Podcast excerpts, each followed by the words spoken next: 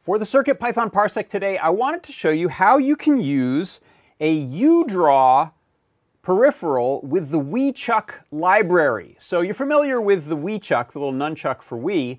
Uh, there is a community bundle library called WiiChuck, and it supports a whole lot more than just the nunchuck, including this drawing tablet. You can see here it comes with a wired pen it has pressure sensitivity, a couple of buttons you can press. The tip is also a button besides being pressure sensitive. Uh, and we can record the XY positioning of this as we press this down. Now, you can see at first what I'm doing here is I just have a little OLED display on the left here, and I'm tracking a little dot there as I draw. Uh, but now check what happens when I press the button here. I can draw some neopixels here and I can change their color. So you can see what I'm doing is I'm mapping the x-axis to which neopixel I'm lighting and the y-axis is the color. Do a little gradient there by going in a diagonal. Uh, and I'm even doing pressure sensitivity for brightness, so I can press on that and change the brightness as I go.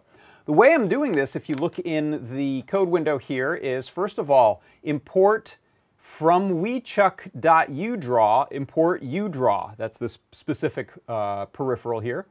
And then I'm setting up the controller as udraw on the Stemma QT uh, I2C port of the board. So it's plugged in over Stemma QT using one of our little uh, WiiChuck adapters. And then the uh, key thing that's happening in the main loop is I cast these variables, position, buttons, and pressure, to be the controller dot values.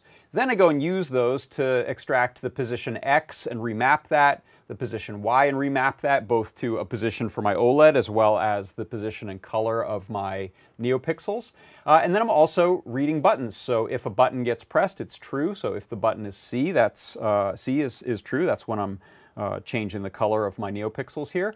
And if I press the Z button, I'm just uh, turning them off. So that is how you can use the uDraw class inside of the WiiChuck library from the community bundle inside of CircuitPython.